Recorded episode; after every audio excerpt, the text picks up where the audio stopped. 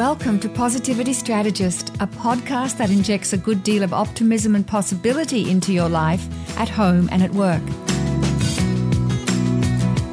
Conversations with thought leaders and everyday people shine the light on what works and amplifies those everyday micro moments of positivity, irrespective of what else is going on. You'll be energized by lots of practical tips, inspiring you to live a truly satisfying and meaningful life.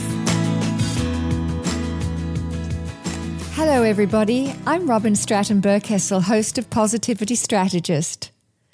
Today, we're in for a treat. My special guest is Izzy Gesell. Izzy is a self proclaimed and endorsed by many organizational alchemist. With his unique gifts, he enlivens and transforms. Listen into this snippet of Izzy. So, humor can define the climate in an organization uh, by its presence or absence and what kind of humor is present. Now, before I begin my conversation with Izzy, I have a couple of announcements. My producer Jurgen Berkessel and I are really happy that we have so many new listeners, and many of you are now subscribing to the show on iTunes and Stitcher. This is really gratifying. Thank you all. And now that you're listening, it would be a beautiful next step if you'd go on over to iTunes or Stitcher to leave a rating and a review for Positivity Strategist podcast. You may not realize how important that gesture is in bringing awareness and visibility to the show on the app stores. Thank you so much in advance for your willingness to do that. And now Let's do the Positivity Lens activity segment.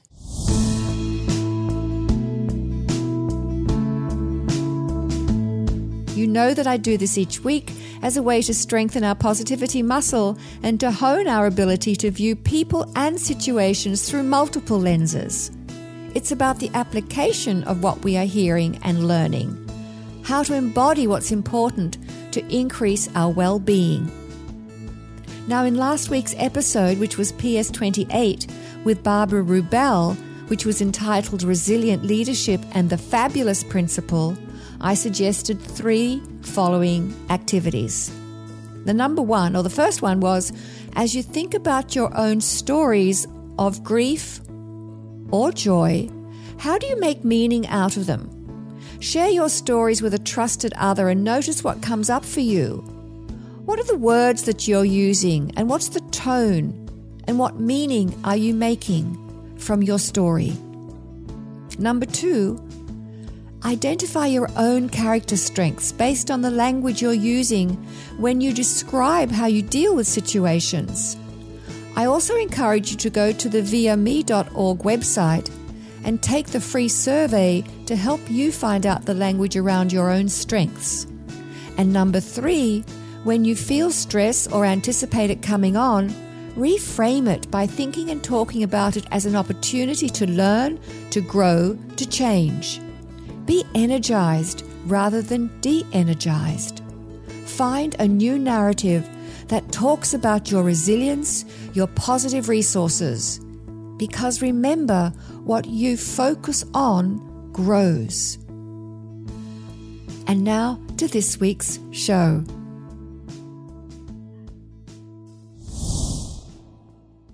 I'm really honored to have Izzy Gesell on my show today. As I mentioned in the opening, Izzy is an organizational alchemist. He has a huge range of talents and experiences in his portfolio that qualify him for such a title. Izzy makes it his business to transform something commonplace into something special. So, Izzy, a big warm welcome to you. Thank you, Robyn. It's nice to be here. Oh, great. I'm so happy that you could be with me today, Izzy. Me too. a couple of more sound bites about Izzy.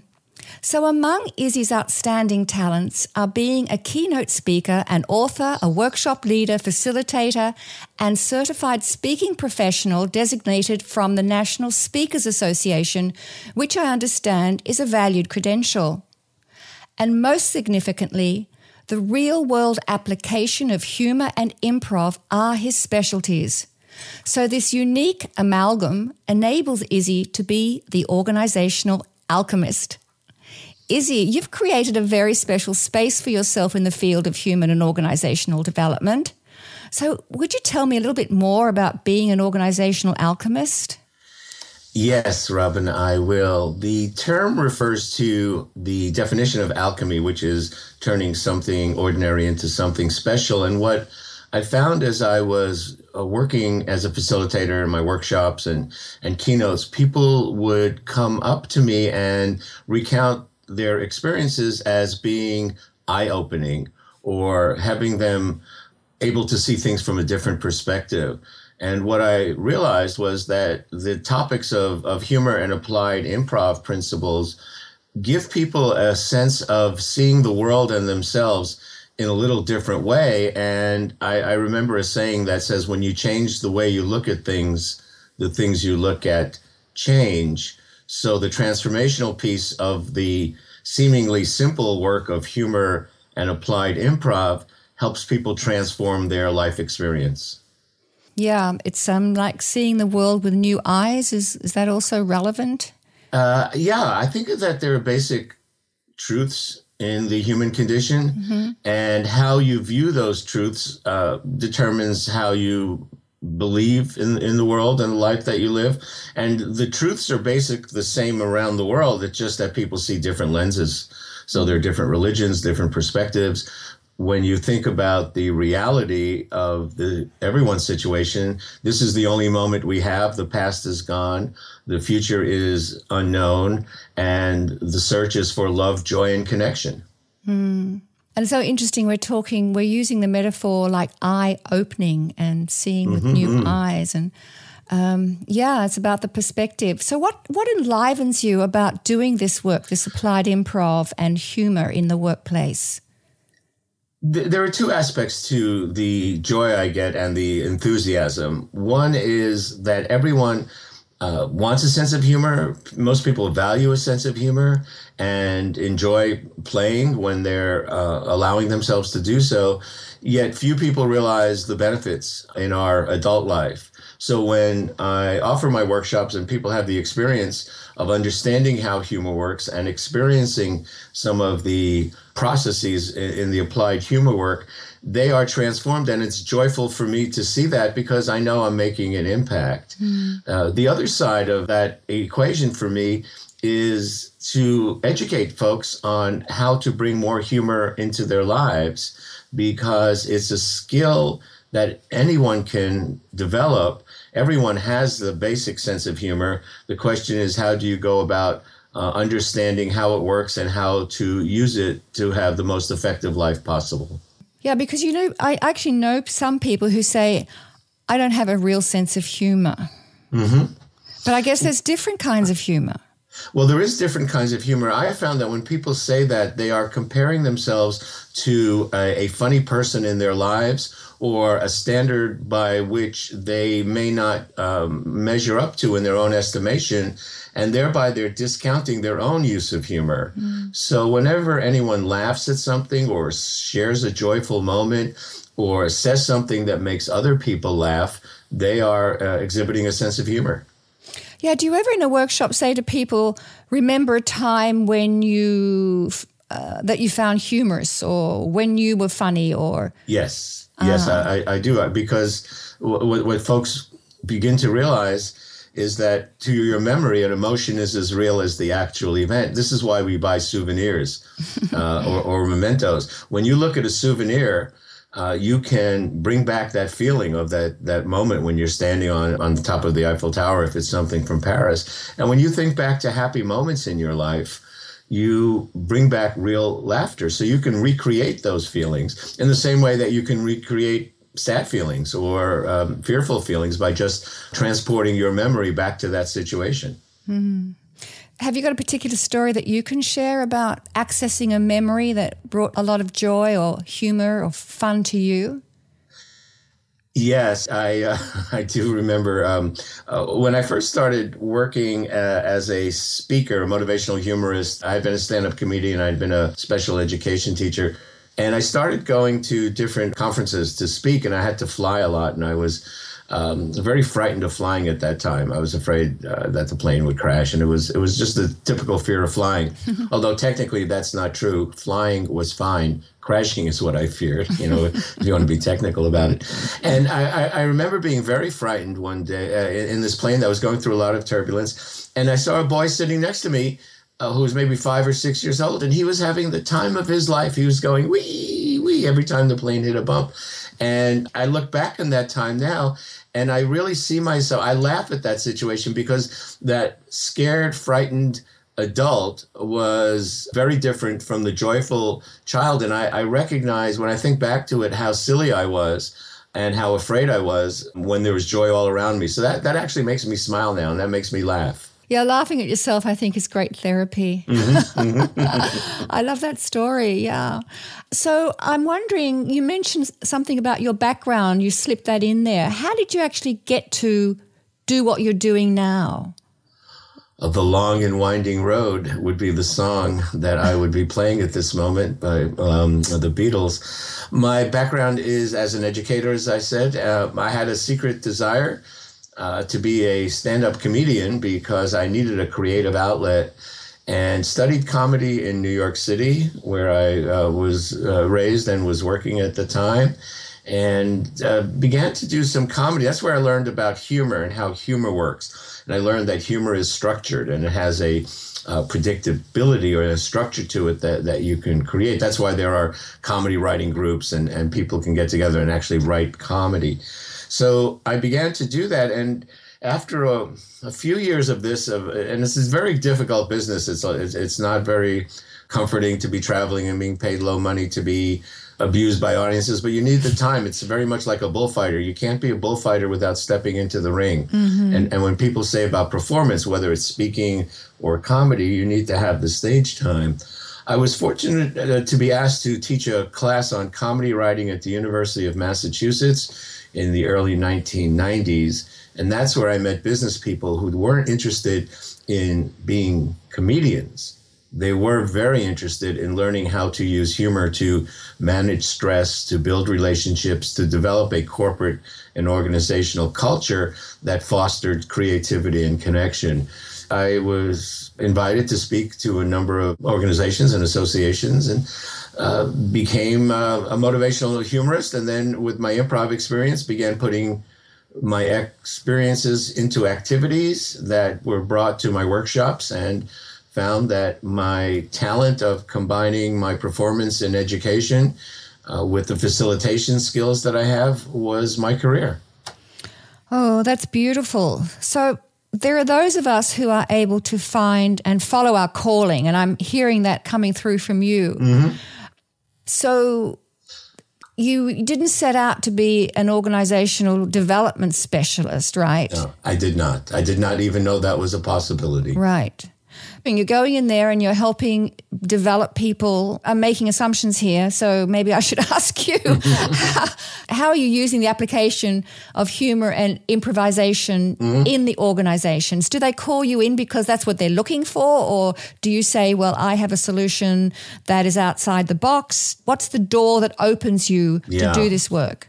So I get there are two doors that I actually go through into organizations, and they've changed a bit over time once it was pretty much focused on the pain that the organization was feeling, how to help groups manage stress, how to lighten up the atmosphere, which was directly impacting productivity.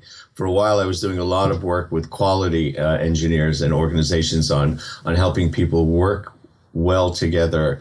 Uh, more recently, the concepts of humor uh, as a stress manager and as a symptom of the efficacy of teams and groups is very well established now. So it's it's I'm called in to uh, look at a culture to help people recognize what's keeping them uh, separate and how they can improve their interpersonal relationships. The same is true of improv. It is now uh, recognized the the skills that make improv people successful are very relevant to successful organizations. I see myself not so much as as coming in to help the organization, but to work with individuals. Mm-hmm. And my focus, my belief is that organizations are essentially systems of human relationships. Mm-hmm. So my work is on the level of the interpersonal and intrapersonal relationships people have. And by working on those situations, we can change the uh, emotional climate of the organization and the uh, effectiveness. Mm, I love that. So, talk to me a little bit, Izzy, how humor helps. Um, because, you know, people say that laughter is the best medicine or something like that. I'm, yeah, I, yeah. Probably... There, there is a, a, throwaway line laughter is the best medicine. something like that. I'd like you to talk about the positive effects of laughter. And I know mm-hmm. that you've talked about the four quadrants of well being. Yes. So please explain that to us how humor helps in these four areas of well being. The theory is that as human beings, we process information on uh, through four different channels, and those channels are mental, physical, emotional, and spiritual. So it could be said that according to this model, we as human beings are creatures of mind, body, heart, and soul. And when we talk about being in balance or being out of balance, uh, one way to look at that uh, situation is to look at these four quadrants and see if they are or are not in equitable balance for each other. They don't have to be similar. All four quadrants don't have to be take 25% of your time. But if you look at when, when you're feeling unbalanced, when I'm feeling unbalanced, I will look at these four quadrants and I might say, oh, I'm, I'm spending too much time thinking or I'm not getting enough intellectual stimulation, or it may be that I'm not exercising enough, so my physical quadrant is out of whack. Uh, emotionally, I may be thinking to, I may be attached to old feelings, or I may not be truthful with myself, so I may be eating too much as, as a stress management tool. And spiritually, I, I, may not have enough faith, or may not have anything to focus on, and nothing to give me a purpose. So the idea is that by looking at these four quadrants, you can see where your life balance comes in. And humor helps strengthen each of these four quadrants. This is what's so interesting about this subject of humor. In the mind, mentally, humor works because it always allows you to see a different point of view. So a laugh is essentially your body's recognition that you see a different perspective. And being able to see a different perspective on a situation frees up the emotional connection you have to that. Uh, I remember my, my folks would say to me uh, when I was a teenager or perhaps even younger, and I would get very frustrated about something. And I remember my mom saying to me one day, uh, this may seem bad now, but we'll be able to laugh about it mm. later on. Yeah. And that indication is that a different perspective brings a different emotional connection, brings a different belief about the situation. Mm. And humor is always about the shift in point of view. Mm. So the more you exercise your sense of humor, the more mentally flexible you are, and the less time you spend stuck in there's only one way to see this situation. Wow. Uh, uh, physically, if you think about humor, humor works because it releases tension. Mm-hmm. And laughter and tension cannot exist in the body at the same time. Uh, it's physically impossible. If you picture uh, two people or more moving a heavy piece of furniture, if one person starts to laugh, the piece of furniture has to be put down because tension cannot be maintained in the body. It's physically impossible. So, so one Let me just jump in there. Yeah. I have just had this image of being tickled. Yes. and how powerless you are when you're being yes. tickled. Yes. It's like I. It's almost torture in some cases. Well, it is torture, and there are people, there are researchers who who define tickling as a form of torture. Yeah. And there are educators. Um, uh, Alfred Donaldson is one of them, a man who worked with autistic children, who believes that tickling children is a form of torture. So it is a form of torture because you're helpless. Yeah. And the laugh is not a joyful laugh. The laugh is a body's uh, um, uh, the only recognition, the only response one, one can have at the time. So, uh, but you can't be tense. You're not. You're not. You're not. Mm. You're not tight there. So physically, humor helps you by releasing tension. So, laughing at something, even if it's not necessarily appropriate, releases tension. This mm-hmm. is what's known as nervous laughter. Mm-hmm. Yeah.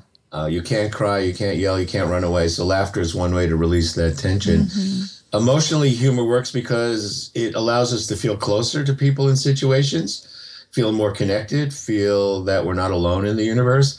And conversely, emotionally, humor works by uh, relieving fear. So when you make fun of something, when you put someone down, you are essentially uh, diminishing the distance in status. Uh, and if you can belittle something, it doesn't hold the same power to frighten you. And this is where the concepts of gallows humor, operating room humor, what's called the dark humor, uh, or, and also this is where the, the need to put other people down, to make yeah. fun of other people, other races, other be- beliefs, because we we are afraid of them, and by laughing we conquer our fear. Right. Yeah. And the, just the fourth quadrant is spiritually humor works because the phrase itself it lifts your spirits, it lightens you up. There's a, a little joke about why angels fly because they take themselves lightly. You know, so so those are the four quadrants, and each is strengthened by a conscious and active, ongoing use of humor. Well, you've certainly opened up my eyes to all the great value that humor can offer us. When you're in an organization, is there one that is more appropriate than another? One form of humor? Yeah, one of you know one of these four quadrants that you're talking about. Um, I wouldn't say that the, that any of these four quadrants is more appropriate. What is for the con- for a business context. Yes, I think for what's interesting in the business context is for people to understand why the different forms of humor come out. So humor is used for different purposes, and uh, if you look at the purposes, so for example, one one purpose of humor uh, is as a shield. People use self-deprecating humor to make fun of themselves as a way of preventing other people from saying the same thing if we laugh about something ourselves, mm-hmm. uh, it takes the sting away from someone else. Another function of humor in organizations is as a weapon. So if you have sarcasm or negative humor or put down humor, mm-hmm. that indicates a way that people are um, not comfortable with each other and they're literally fighting each other in a socially accepted way. Humor is one of the ways that people can say difficult things and on some level not be responsible for it. So you can say I was just kidding, mm-hmm. but just kidding doesn't mean I did not mean what I said. Right. A third form of, of the use of humor is the bridge when people laugh together and we feel connected. And a fourth form is the spotlight. People use humor to bring attention to themselves. So we've all been with people who are always making jokes and, and they're always bringing attention to themselves. And it can be um, annoying, it could be um, disruptive. Um, so the, the functions of humor in the organization are not directly related to the four quadrants, but the, the purpose of them is to try to maintain some kind of balance. Mm-hmm. Uh, a lot of humor is used uh, to indicate a truth that cannot be spoken in its own way. Mm.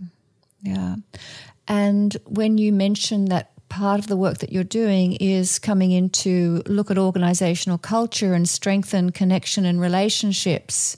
I'm looking through my lens here and thinking, well, really understanding emotional and mental benefits of humor mm-hmm, mm-hmm. would something that you might focus on more.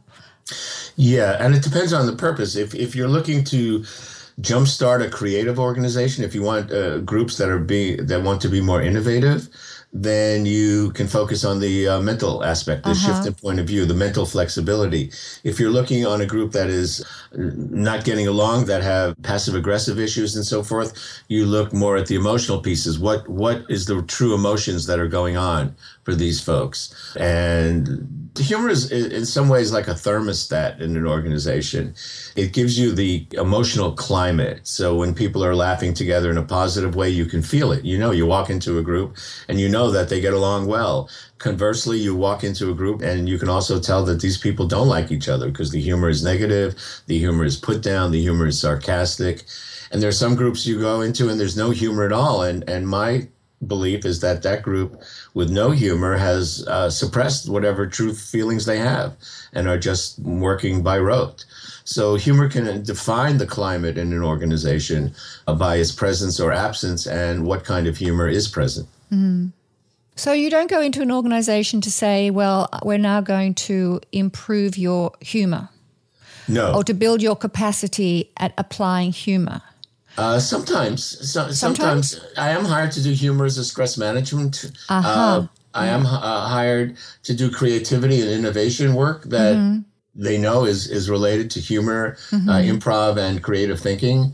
And humor has gotten to the point where it's it has a a mental wellness aspect to it that people want to have their workers connect with mostly around stress management yeah because stress management is, stress is a a strong factor in the emotional and physical health of people in organizations it's a way of doing stress management that people have fun um, encountering and that mm-hmm. concept of a joyful workplace i think we're mm-hmm. we're, we're benefiting from the high tech mindset of how innovative companies are playful and joyful and have fun. That's great. Yeah. Yeah. I think that's that's the key.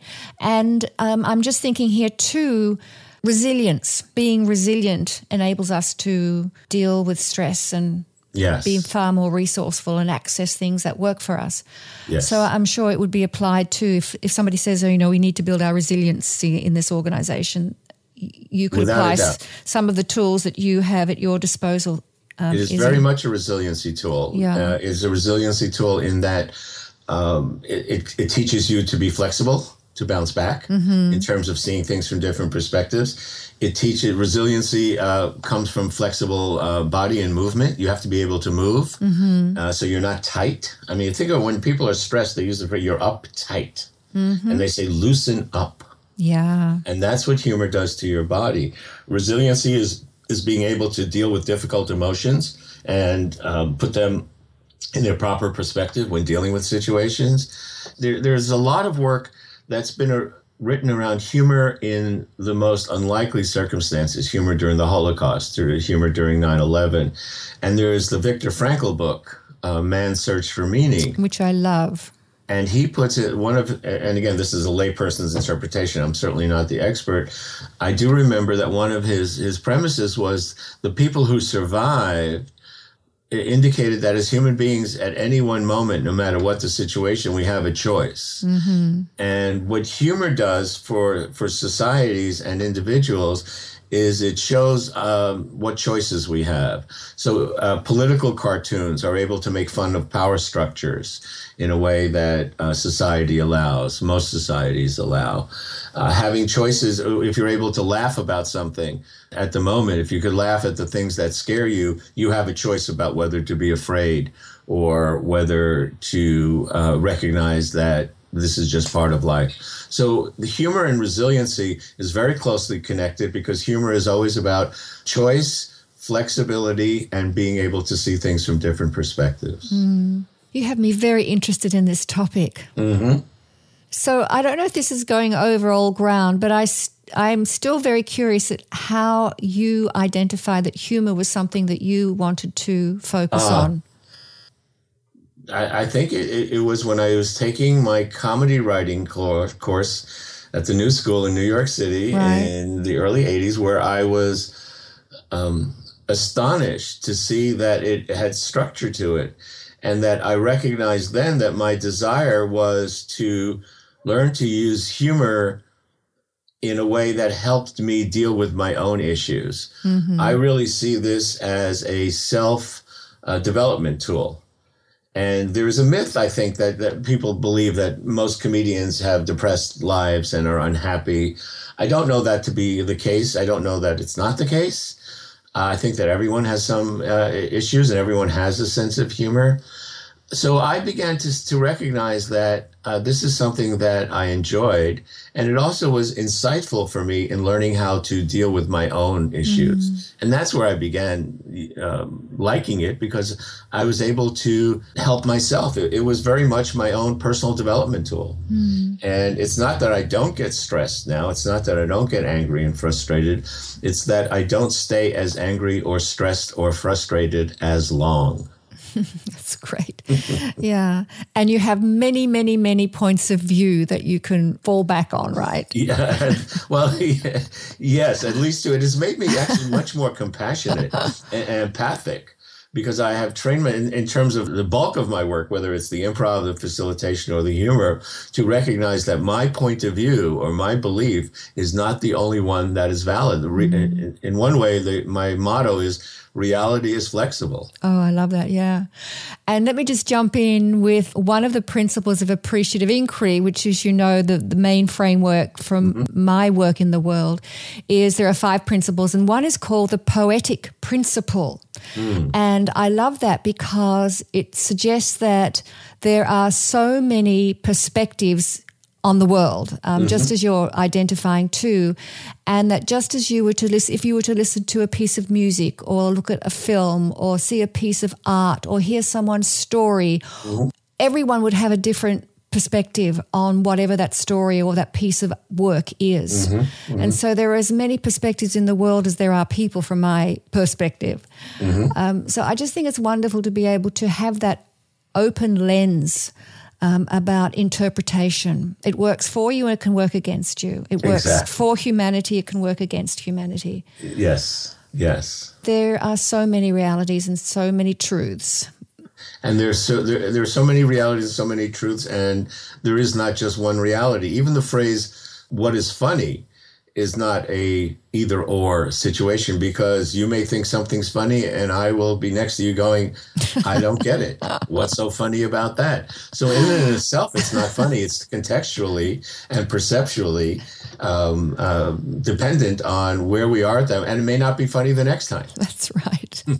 Context is really important. Coming from Australia to the United States, I had to have there's had to be a lot of translation for me. yes, yes, uh, I know what you mean. yeah, and yeah, I know you've been to Australia too, right? Uh-huh. So it works always. Um, yes, it does. Yeah. Yes, it does. So uh, you just slipped in there um, a little bit about improv, applied improv. Mm-hmm. So, if it's okay with you, I'd love to switch because you've really helped me understand more about humor. Mm-hmm. And I would love now for us to focus on uh, applied improv and how you're using that to help organizations and people. Um, so, could we do that right now? Yes, yes, we can. Great. The idea about applied improv is that the skills that make improv people successful are the same skills that make us successful in our lives if we were to apply the principles to a non theatrical setting. And I've parsed those principles down or the qualities down to three that make improv people successful that have relevance to us non performers. One is presence. Improv people are able to stay in the moment. They're able to focus on what they need to do and let go of what's past and are unconcerned about the future. So they deal very much in the present. The second quality is acceptance. Improvisers understand the difference between acceptance and agreement. So when you see an improv group, they ask for titles or suggestions and, and they take what they're given. They may not agree with it. They try to take what they're given and deal with reality. And I think that's a very important lesson for me in life is to deal with what is rather than what you would like it to be deal with people as they are rather than the way you wish you could change them. Mm. And the third, the third uh, quality is trust. And what improvises trust is process. So they're able to suspend judgment about whether the skit is going well, whether the story is going to be the way they want it to be, and they just continue to move forward. And that allows them to suspend judgment and to be more open to unforeseen outcomes. And those three qualities of presence, acceptance, and trust are very useful in organizations now because people need to be able to deal with the unknown because the future is very uh, iffy. The past is not really a signpost to the future anymore. We can't rely on the way things were because the world we live in is so changed.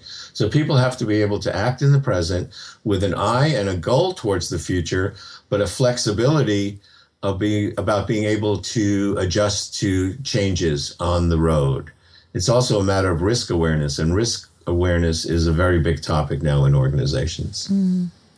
Well, it implies to me that you know how you get comfortable, and I don't know if that's a wise word, but how you feel more secure living in this state of having to improvise rather than be clear and certain about outcomes.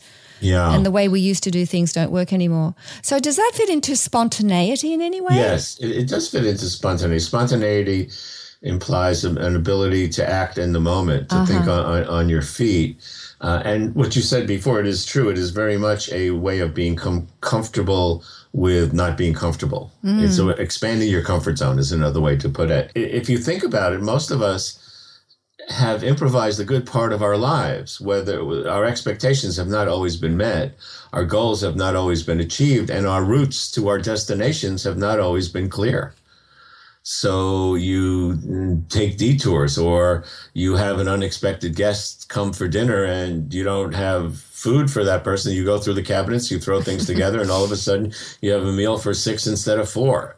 You, you improvise your conversations uh, in the supermarket, in the bank. We improvise a lot. What mm-hmm. people don't realize is that the skills that make improvisers successful in the theater, by it becomes a practice. So it becomes an innovative mindset practice where you begin to develop confidence in your ability to step up. Uh, so it's a leadership aspect. A lot of my work now is with leadership.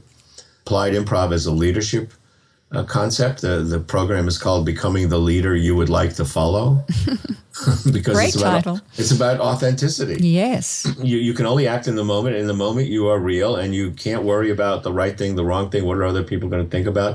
Because otherwise, you slow things down. Mm-hmm. So by applying the principles, uh, and there are certain tactics that imp- improv uh, groups learn about how to stay focused, about how to deal with what they got uh, and that, that's where the phrase yes and comes in, which mm-hmm. is a mm-hmm. very common uh, improv concept. And being able to trust the process, you're able to, to really uh, go more in the flow. It's related to the concept of flow also, about being able to react to situations as they come up rather than expecting mm-hmm. certain things to come up and then being thrown off balance if they don't. What are some of the things that you are recommending, or how do you bring out these principles in a workshop situation, for example? How do you get people to start practicing it and begin to bring it into the way that they interact or how they think about themselves and how they interact with others? Bringing it into a workshop situation or a training situation, the premise is that the way people play games is the way they are in real life. And what happens when we play is we lose our adult act and we become very real. So what happens during the workshops is when people are playing a silly, non-consequential improv games, is they reveal their true selves, and then upon uh, reflection, people are able to realize what helps or hinders their success, their progress. I'm sure people feel quite energized after yes. they've done a workshop.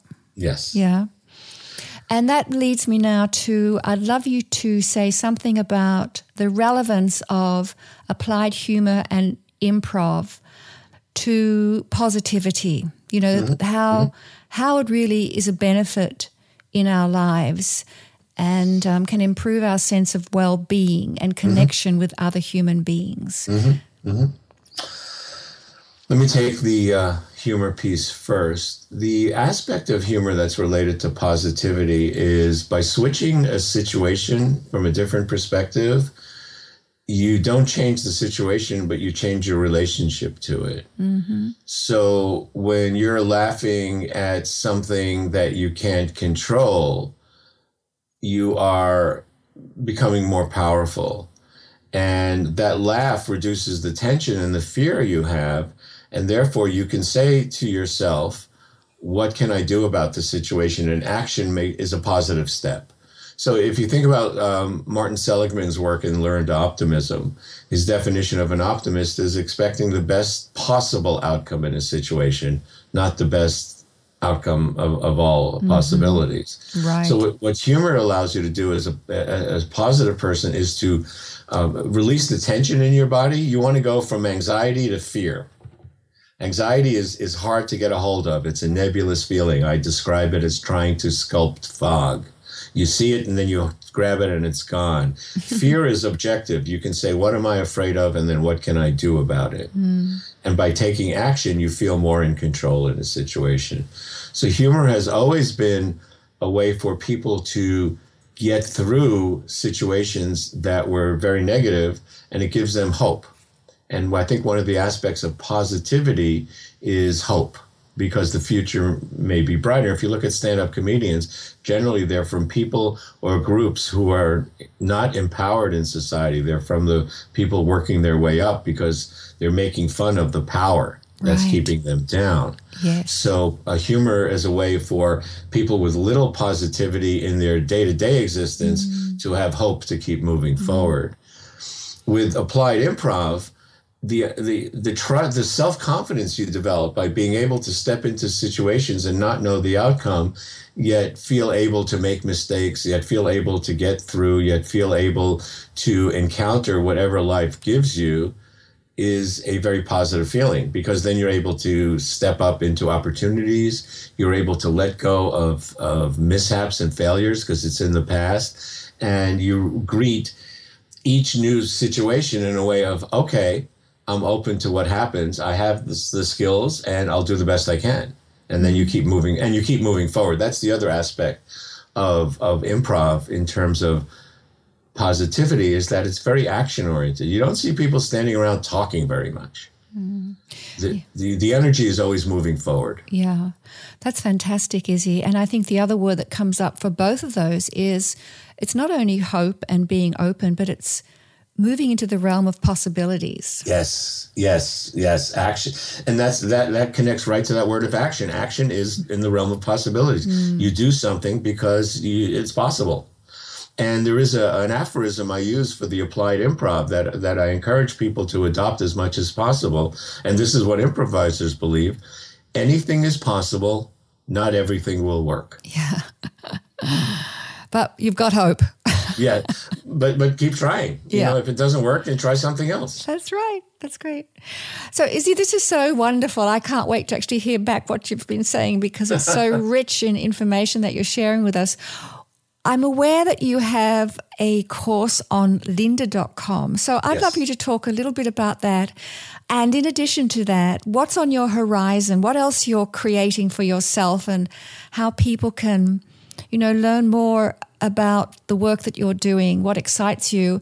And um, let me also say that on the show notes page for this episode, which is positivitystrategist.com slash PS29, so number 29 is your episode, mm-hmm. um, there will be links and resources to for people to be able to find you, your website okay. and some of your materials and books mm-hmm. and um, social media links. So um, yeah, you will become very available to people who want to find out more about yeah. you. But just share with us now, you know, what excites you and what's on the horizon for your work.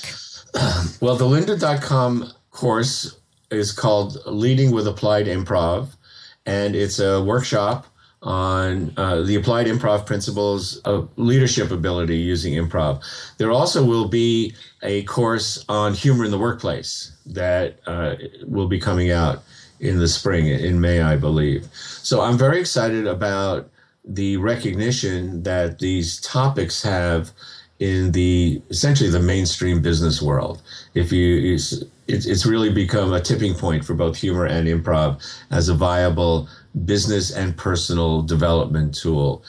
What's exciting for me is a trip to Shanghai in the summer to do a two day workshop in, uh, with a translator on improv for leadership, applied improv for leaders. Fantastic. And a, and a one day workshop on innovation. Fantastic. Yes. So that just having the, uh, and I've done some over, uh, work in, in different countries to have this this level of interest in a topic that seems to be culturally different is very exciting to me and a, a bit daunting, to be honest. It's, it's quite um, a challenge for me mm. uh, to put my concepts and material in, in a way that uh, other cultures uh, hopefully can find relevance and, and, and, understanding. So that is very exciting. Uh, I am. So let me just check in yeah. with you, Izzy. So you will be conducting these talks or workshops, facilitating whatever it is you know that you're doing there, yeah. and you will have somebody who is translating into Chinese. Yes. Beside you. Yes, and I will also have what they have out there is a whisperer Uh, a whisper. This happened when I was in in Taiwan. Uh, a, a, translator was standing on my left, translating my English into um, Chinese, mm-hmm. and the whisperer was standing at my right ear, uh, translating the Chinese from the audience when they were speaking into English for me. So it made the translator's job a little easier. Oh, that's so exciting! It sounds exhausting, but it's It is exhausting, and and one of the interesting things, one of the gifts of working with a translator, is my pace is very different. Mm-hmm. And in some ways, it's a very mm-hmm. more modulated pace, mm-hmm. and, and I, I found it difficult but rewarding at the same time to slow myself down. Um, Izzy, all this sounds so exciting about what you're doing and what's on the horizon, and you're expanding and bringing this work into different contexts. Two things mm come up for me. One is, you know, we talked about context being very relevant, mm but then I think the, and you were saying, you know, how it's going to go down in China, but I think the other thing is you also mentioned all these universal truths or these universals. Mm-hmm. That is not cultural specific. So there are certain foundational principles you know, in both of these things that are context agnostic or neutral. Yes, yeah. they are. They are. And uh, I, I realize this because people have said to me after workshops, they've come up, one person come up and said, Oh, you must be a Buddhist because you talk about staying in the moment. And someone else came up and said, You must be a 12 step program person because you talk about be here now. and someone says, You sound like my pastor. And someone else says, Yeah. And, and that's where I began to see that the context uh, is is flexible. The truth is universal. Yeah, and that's a yes and right. All of those yes things. And, yeah. Yes and that's right. Um, and one other thought that I had in listening to you. Is there a generational component to this, or is it a great vehicle for intergenerational um, opening? It is a great vehicle for intergenerational collaboration. Mm-hmm. In one way, the the youngest people are the most free. And a lot of the activities that I use in the applied improv in organizations, people will say, "Oh, I play this game with my kids when we're in cars, you know, when we're going on vacation." To, mm. Uh, and they love this game. It's a great way because there's no status experience and elder uh, elderly lifestyle does not mean that you're smarter or better than the younger people here. Mm-hmm. So it's mm-hmm. very much a leveler of status, mm-hmm. and it doesn't matter what your background or experience is. So it's a very a powerful way of bringing different generations together, bringing uh, mm-hmm. different cultures together, uh, bringing different groups together. I wonder if that's being done. I think that would be awesome to have workshops where you have really young people with elderly people yes. and go through some of these. Does is it happening?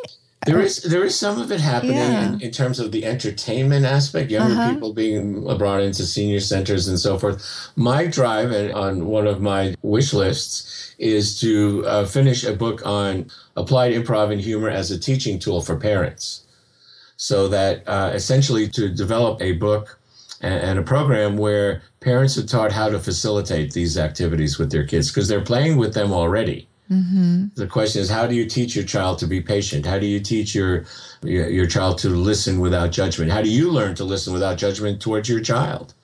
How do you get off oh uh, because I'm the parent attitude?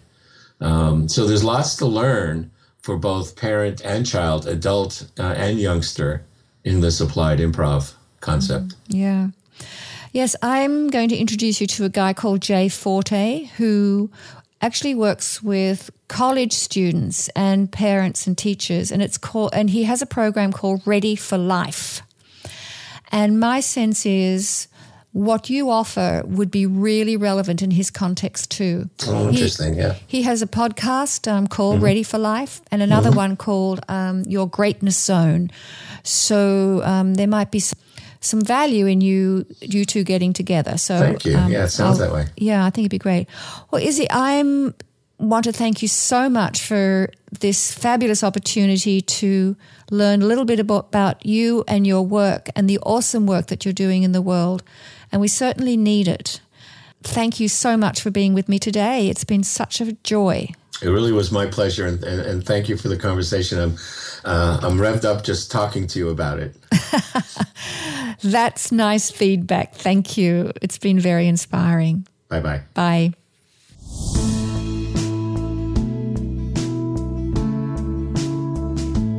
There's so much that we can take away from having listened to Izzy Gesell in this episode. I encourage you to download the show notes page of this episode, which is positivitystrategist.com slash ps29, to think about what you can do to bring more humor and improv principles into your own life. Izzy gave us a lot, so let's go out there and take his fantastic advice. Offline, he shared three great strategies that will help you experience more positivity in your life. Notice they're all about including others. So it also helps you to deepen your connections and strengthen relationships as you develop yourself. So, number one is collect humor as it comes to you. When something makes you laugh, jot it down, cut it out, capture the link, or record a voice memo. Share it with others. Number two, consciously add more play into your life. Find activities, games, etc. you enjoy and play them regularly. Notice how your authentic self emerges when you play. And I'm just going to put in a little plug here for my TEDx Navesink video, my TEDx talk. It was called Playful Inquiry Try This Anywhere. And in fact, Izzy contacted me when he saw that to say how much he enjoyed it. So if you're wanting to go out there and be game and be bold, go out there and play. And the last one, number three, use yes and instead of yes but.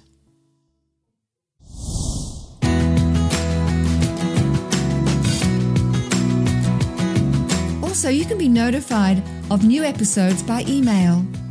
Links to all these suggestions are available on positivitystrategist.com forward slash podcast.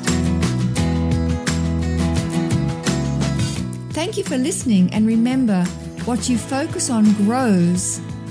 So grow towards your best.